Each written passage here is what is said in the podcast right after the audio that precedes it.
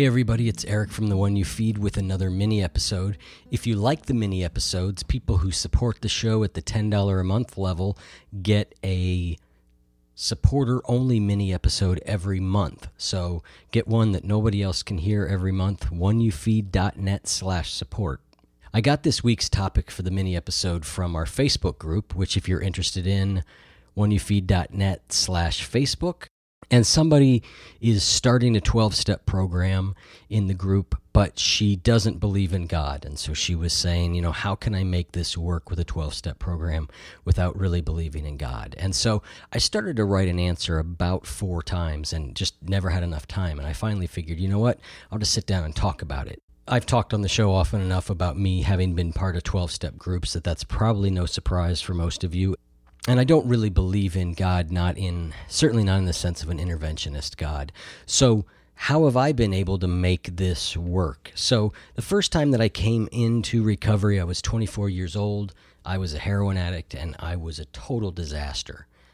And so I came in with, I think the line is the desperation of a drowning man and worked really hard to believe in God because I thought I have to get this. And so I basically just kind of went along and really tried to believe in God. At some point down the road, when I started having some really difficult challenges in my life, I found that my spiritual life was kind of empty. It was just, it was made up. I was trying to believe something I didn't, and that didn't work out very well.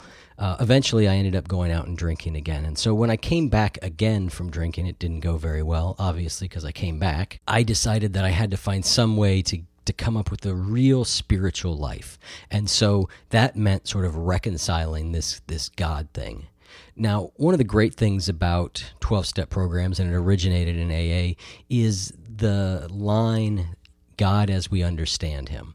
And the fact that Bill Wilson and the early AA members decided to put that in has probably saved countless lives because we're kind of off the hook then. We can believe in whatever God we want. But being able to define God doesn't really work if you don't believe in the basic concept. And so I think it's important to think about what is it that the 12 steps are after with this God idea. The first step is that we admit we're powerless over alcohol or whatever that thing is in our life is unmanageable. And then the second step is that we came to believe that a power greater than us could restore us to sanity. And then finally, the third step is the first time the word God appears, made a decision to turn our will and our lives over to the care of God as we understood Him. So I think that if I look at God through the lens of those steps, I think it's the first is I can't do this really by myself. I need more help than I'm gathering. Uh, second step, sort of talking about, well, I'm kind of insane in the way I'm acting, and I need something outside of my own brain to help me figure this out. And then the third step is really, to me, is about, hey, I'm going to try and live a different way. I'm going to try and be open to a different approach. And so for me, I, I had a couple of realizations. One of them was, you know, the third step is is about turning our will and our life over it really didn't matter what, in a lot of cases, I was turning things over to.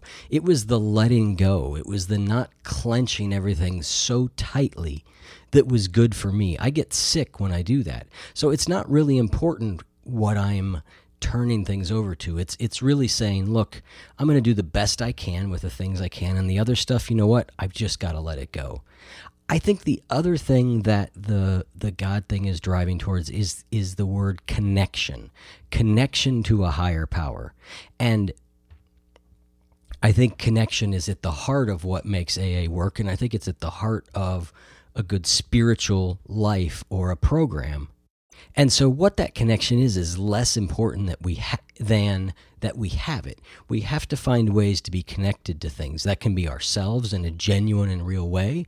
It can be the people around us in a 12 step program. It could be the group. It can be nature. It can be God, however you define Him.